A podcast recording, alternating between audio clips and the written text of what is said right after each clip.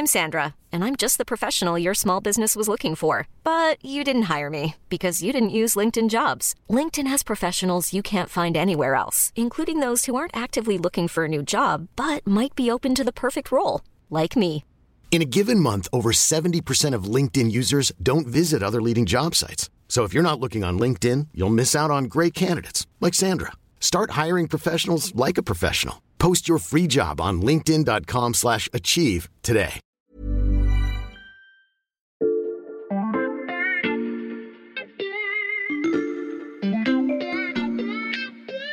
Bonjour, c'est Charlotte Baris. Cette semaine, dans la loupe, je vous propose de découvrir ou redécouvrir une sélection des portraits de ceux qui ont marqué l'actualité ces derniers mois. Bonne écoute La scène que je vais vous décrire se passe début 2025, quelques mois après la seconde investiture du président américain Joe Biden.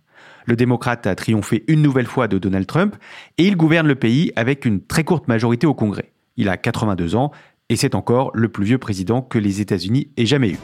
Joe Biden donne une conférence en Virginie occidentale.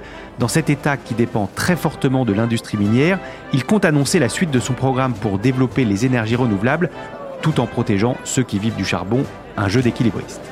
Alors qu'il chemine lentement vers son pupitre, le président trébuche et tombe par terre. Les caméras des chaînes d'infos captent la scène, ce n'est pas la première fois que cette situation se produit, et comme à chaque chute, le service de sécurité du président se précipite pour le relever. Sauf que cette fois, le président ne se relève pas.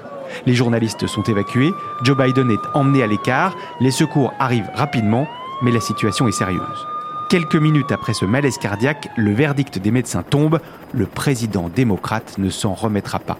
Automatiquement, certains pouvoirs de Joe Biden sont transférés à la vice-présidente, Kamala Harris. Une réunion du gouvernement s'organise en urgence à Washington. On y vote l'incapacité à gouverner du président et dans la foulée, l'ancienne sénatrice de Californie prend sa place. Elle prête serment sur la Bible dans une salle de la Maison Blanche. Kamala Harris devient alors la première femme présidente des États-Unis. Cette scène n'est pas qu'un exercice de politique fiction, c'est un scénario réaliste qui obsède de nombreux Américains à l'approche de l'élection présidentielle de 2024. Démocrates et républicains s'inquiètent de l'âge avancé du président, mais aussi de la capacité de Kamala Harris à gouverner le pays, car plus qu'aucun autre vice-président avant elle, Kamala Harris se trouve à un battement de cœur du bureau ovale. Pour dessiner le portrait de la vice-présidente américaine, on a fait appel à quelqu'un qui l'a longuement étudié, il lui a même consacré un livre, Kamala Harris, l'héritière, publié aux éditions de l'Archipel. Good morning Alexis. Good morning Xavier, hello everybody. Alexis Buisson, tu es journaliste aux États-Unis depuis plus de 15 ans. Tu en as donc vu passer beaucoup de vice-présidents. Oui, en effet, euh, quatre hein, au total. Euh, Kamala Harris, bien sûr, Mike Pence, Dick Cheney, et même un dernier qui est devenu président lui-même. Oui, on aura bien sûr reconnu Joe Biden. Alexis, est-ce que Kamala Harris c'est une vice-présidente comme les autres? Non. Alors, euh, comme euh, tu le disais, elle est vice-présidente et c'est bien sûr historique. Il n'y a jamais eu de femme euh, vice-président aux États-Unis. c'est aussi la première personnalité de, de couleur à occuper ce poste. Hein. Je rappelle qu'elle se définit comme une femme noire. elle est elle-même issue d'une union entre un père jamaïcain et, et une mère indienne. Et puis, ce qui la rend vraiment très spéciale, c'est qu'elle est la vice-présidente d'un président qui est lui-même très vieux. Et ça, c'est tout à fait inédit dans l'histoire des États-Unis il n'y a jamais eu de président octogénaire euh, à la tête euh, du pays. Donc, euh, vous l'avez rappelé dans votre histoire de politique fiction en, introduction, le vice-président est celui qui remplace le président s'il décède en cours de mandat. C'est le 25e amendement de la Constitution américaine. Et donc, Kamala Harris est perçue comme quelqu'un qui a de fortes chances de succéder à, à Joe Biden au cours de l'exercice du pouvoir. Kamala Harris se prépare donc au cas où il arriverait quelque chose à Joe Biden. Comment s'entendent-ils tous les deux? Alors sur le plan personnel, ils s'entendent officiellement euh, bien. On sait qu'ils déjeunent euh, souvent ensemble, ils se montrent souvent ensemble. On, sait que Kamala Harris était très proche du fils euh, de Joe Biden, Beau Biden, qui est décédé d'un cancer du cerveau il y a quelques années maintenant. Lui était procureur général du Delaware et elle, elle était procureure générale de, de Californie. C'est d'ailleurs, je le précise, Beau Biden qui a présenté présenter Kamala Harris à Joe Biden. Et sur le plan idéologique, est-ce qu'il y a la même proximité? Oui, sur le plan idéologique, ils sont assez proches. Hein. Ce sont tous les deux des démocrates plutôt centristes, modérés. Elle a été la première flic de San Francisco, la première flic de Californie aussi. Et donc, tout au long de sa carrière, elle a, elle a tenu des positions assez proches de la police, assez sécuritaires. Hein. Avec le temps, elle, elle, est, elle, a plutôt évolué sur ses positions. Euh, et de la même manière que le bidenisme euh, a, a, été critiqué, parce que tout au long de la carrière, on a reproché à Joe Biden de ne pas avoir euh, des idées très claires ou d'aller un peu dans le sens du vent. Et eh bien, c'est un peu le, même reproche qu'on peut faire à, Kamala Harris. Au fil des années, elle a eu tendance à effectivement suivre l'évolution du Parti démocrate et à devenir beaucoup plus progressiste sur les questions environnementales, sur les questions de légalisation du cannabis, euh, par exemple. Donc, il y a effectivement une proximité idéologique et personnelle entre Kamala Harris et Joe Biden, et ça, c'est quelque chose que Joe Biden met en avant quand il explique pourquoi il a choisi euh, Kamala Harris comme vice-présidente. Mais bien sûr, c'est pas la seule raison. Et quelles sont les autres raisons? Ben, Il y a des raisons qui sont peut-être moins avouables, mais qui sont tout à fait admises hein, dans la vie politique américaine. Euh, tout d'abord, Kamala Harris, elle est californienne, et c'est pas anodin hein, dans la vie politique américaine. La Californie, c'est un peu la tirelire du Parti démocrate. Il y a énormément de grands donateurs californiens, démocrates, qui financent les campagnes électorales du parti. Donc ça aussi, stratégiquement, euh, la question géographique compte aussi. Et puis surtout, c'est une femme noire et euh, les femmes noires sont vraiment une composante très importante de l'électorat démocrate. Euh, ce sont beaucoup les femmes noires qui se mobilisent dans les campagnes locales ou, nationales et qui permettent aux démocrates de remporter des élections. Et donc la sélection de Kamala Harris, c'est à la fois une reconnaissance de ce rôle des femmes noires et afro-américaines en particulier, mais aussi euh, une manière de, mobiliser un peu plus cet électorat important pour le parti. Kamala Harris a donc été choisie parce qu'une partie de l'électorat s'identifie à elle. Alexis, j'imagine que son élection aux côtés de Joe Biden a suscité beaucoup d'espoir aux États-Unis. Oui, tout à fait. Euh, je pense qu'il y a une partie de l'électorat qui voyait en elle euh, une version féminine de Barack Obama, une version californienne de Barack Obama. Hein. C'est ainsi qu'on l'a surnommée à plusieurs reprises. Donc elle était un symbole. On s'attendait à, beaucoup euh, la voir, à ce qu'elle soit présente. Et elle a suscité effectivement beaucoup d'espoir, mais elle a aussi beaucoup déçu. Et pourquoi elle a déçu? Elle a déçu, à mon avis, parce que les les attentes étaient vraiment démesurées euh, par rapport à, ses pouvoirs euh, réels. Je rappelle que la fonction euh, du vice-président est assez ingrate aux États-Unis. C'est une fonction où on est à la fois très proche du pouvoir, mais on est aussi très éloigné. on doit toujours être dans l'ombre du président, on doit le conseiller, mais c'est pas un rôle où on est nécessairement très très visible.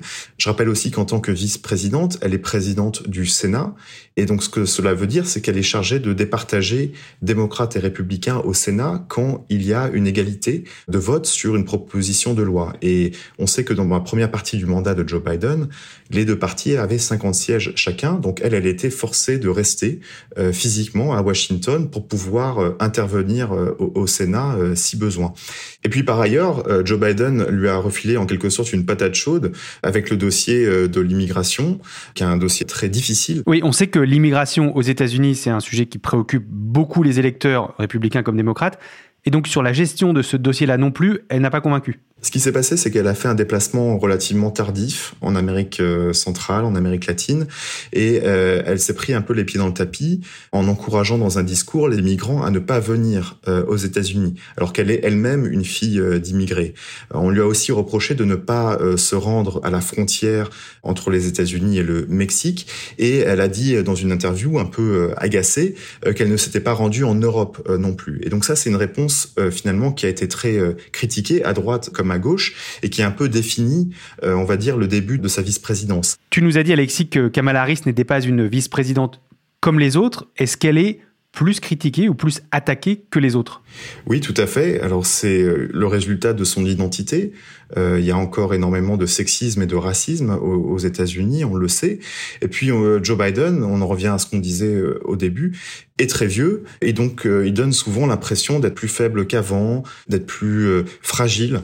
Et ça, bien sûr, cela fait que les républicains la voient, elle, comme une présidente en devenir et donc sont engagés dans une entreprise de dénigrement, de décrédibilisation dans l'optique où elle deviendrait effectivement présidente un jour. Kamala Harris est toujours jugée comme une présidente en devenir, notamment par ceux qui cherchent à lui nuire politiquement, mais vous allez l'entendre, pour l'heure, elle s'apprête à entrer en campagne pour devenir, une nouvelle fois, vice-présidente.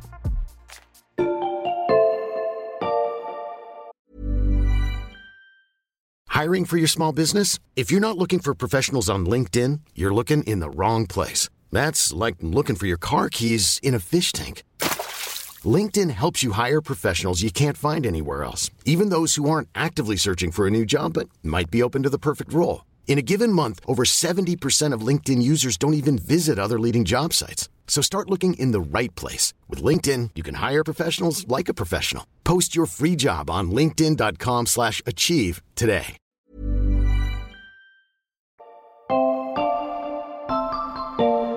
That's why I'm running for re-election.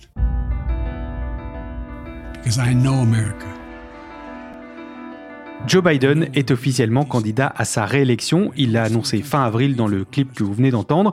Pourtant, quand il a été élu en 2020, Joe Biden avait entretenu le flou sur un éventuel second mandat. On imaginait qu'il pourrait laisser la place à Kamala Harris, vu son âge. Finalement, il y va.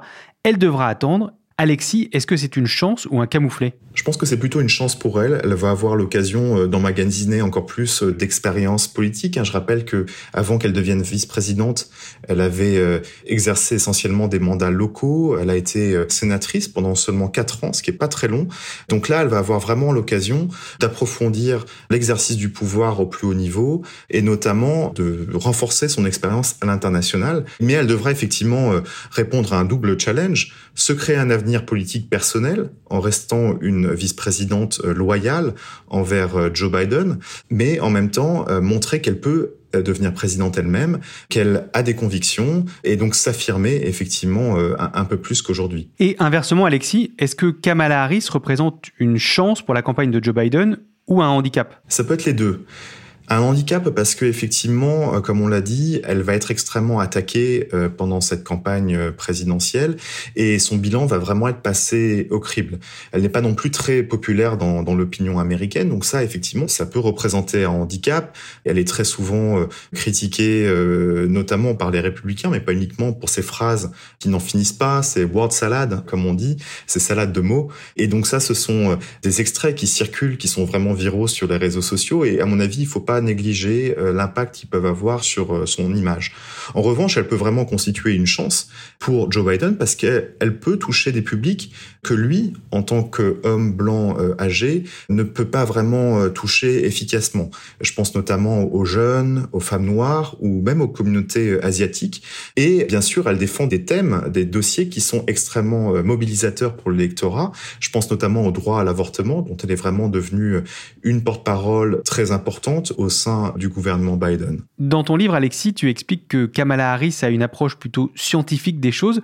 Tu peux nous expliquer? Oui, je pense qu'elle est très imprégnée par euh, euh, la formation scientifique de sa mère, qui était une chercheuse reconnue dans le domaine euh, du cancer, et même son père aussi, qui était universitaire, vont lui vraiment lui enseigner à, à, raisonner en scientifique en fait, donc à identifier des problèmes, à émettre des hypothèses. Et ça, c'est quelque chose qu'elle, dont elle parle de temps en temps, Kamala Harris. Elle regrette que la vie politique ne soit pas plus comme les sciences, où voilà finalement on peut avoir un raisonnement logique et puis tenter des choses, voir ce qui marche, que ce qui marche pas, etc.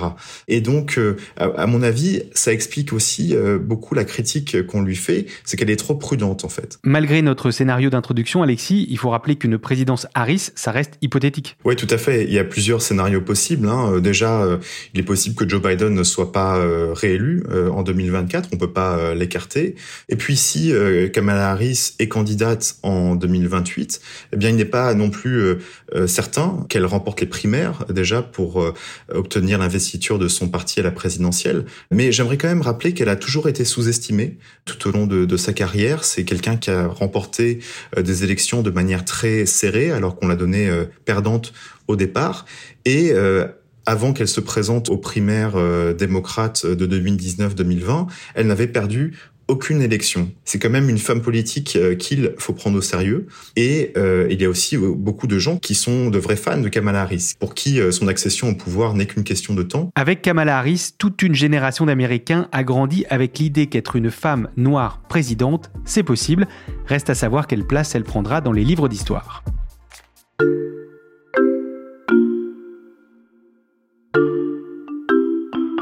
À la loupe, chaque fois qu'on veut se plonger dans les méandres de l'histoire politique américaine, on sait à qui faire appel. Elle est bien de ce côté-ci de l'Atlantique, dans la ville rose. Bonjour Françoise. Bonjour tout le monde. Françoise Coste, vous êtes historienne spécialiste des États-Unis à l'Université Toulouse Jean Jaurès. Depuis le début de ce podcast, on présente Kamala Harris comme euh, la dauphine de Joe Biden. Mais est-ce qu'être numéro 2, ça aide à devenir numéro 1 Ça peut, ça peut aider grandement. Euh, on en a un exemple en ce moment euh, vivant, puisque Joe Biden mhm. a été Enfin, il a une très longue carrière, mais la dernière étape avant la présidence, c'était la vice-présidence de Barack Obama pendant deux mandats, pendant huit ans. Et mhm. donc, beaucoup de vice-présidents ont essayé d'être candidats, l'ont été, ont moins souvent été élus président. Donc, en fait, euh, être vice-président, ça aide surtout en name recognition, c'est-à-dire en légitimité, en, couverture médiatique. Donc ça aide au moment des campagnes des primaires au sein du parti où on a des bons relais, on, connaît bien les, donateurs, les élus locaux. Donc ça donne un véritable avantage au moment des primaires. Donc pour être candidat, le dernier exemple en date ce serait Al Gore, le vice-président de Clinton, mhm. qui a gagné les élections primaire du Parti démocrate en 2000, euh, mais qui ensuite a perdu les élections euh, présidentielles contre Bush. On a aussi beaucoup évoqué le statut particulier de Kamala Harris du fait de l'âge de son colistier.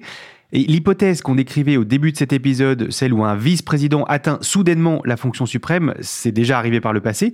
Est-ce que c'est un avantage pour ensuite gagner une élection en son nom propre? Ça oui. Là, on a plein d'exemples de vice-présidents qui euh, remplacent le président décédé en cours de mandat donc qui finissent mhm. le mandat. Ça, c'est clairement dans la Constitution. Hein. Et là, très souvent, dans quasiment tous les cas, c'est ce vice-président slash président sortant qui se représente et qui est le plus souvent réélu un peu pour finir l'œuvre du prédécesseur. Et on a des cas de figure historiques, iconiques de très grands présidents des États-Unis qui sont en fait arrivés non pas à la Maison Blanche, non pas par l'élection, mais par la vice-présidence. Donc, vous me voyez venir avec mes grands sabots, Xavier, mmh. comme d'habitude c'est le moment de sortir notre livre préféré. Oui, notre livre d'histoire américaine, vous connaissant, je l'avais préparé. La dernière fois qu'on l'avait utilisé, c'était juste avant les élections de mi-mandat en novembre dernier. Donc cette fois, on l'ouvre à quelle page? À une époque fascinante, à l'année 1901. Je vous donne un indice. On va mhm. parler de quelqu'un qui a été interprété par Robin Williams dans une série de films américains. Je suis, je suis, je suis... Theodore Roosevelt, 26e président des États-Unis d'Amérique, pour vous servir. Ah, je reconnais bien là votre amour du cinéma américain, Françoise. Il s'agit bien sûr du film La nuit au musée. Voilà. Donc Teddy Roosevelt, c'est un super président. À ne pas confondre avec Franklin Roosevelt. Teddy, c'est son lointain cousin républicain lui, et euh, qui devient président une génération avant, puisqu'il est en fait élu vice-président du président McKinley en 1900. Un an après seulement, euh, McKinley est assassiné, et donc euh, il est remplacé par son VP, Teddy Roosevelt qui est à l'époque le président le plus jeune des États-Unis. Il a seulement 42 ans. Je crois que depuis il n'y a que Kennedy qui a été plus jeune que lui. Donc une nouvelle génération, beaucoup plus jeune, beaucoup plus moderne, et qui fait vraiment rentrer les États-Unis dans le XXe siècle. L'aspect symbolique dont vous parlez, ça, ça fait un point commun avec Kamala Harris. Oui, mais le seul, hein, parce qu'autrement, c'est un homme blanc, mhm. euh, richissime, qui vient d'une grande famille aristocratique. Euh, donc oui, mais symboliquement, c'est vrai qu'ils représentent chacun à leur façon un nouveau profil politique. Mais bon, lui, il était très différent. Il avait plein d'atouts que Kamala Harris n'a pas.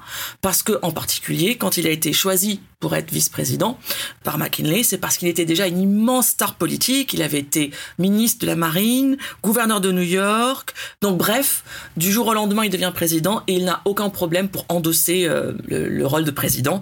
Une autre très importante comparaison qu'on pourrait faire entre Harris et quelqu'un d'autre, un autre vice-président qui a lui aussi marqué l'histoire, c'est Harry Truman. Et pourquoi Harry Truman? Alors Harry Truman, c'est un président fascinant parce que quand il euh, est choisi comme vice-président par Franklin Roosevelt pour les élections de 1944, c'est un choix qui déçoit beaucoup de personnes parce que Truman, c'est le loser absolu. Il est sénateur du Missouri.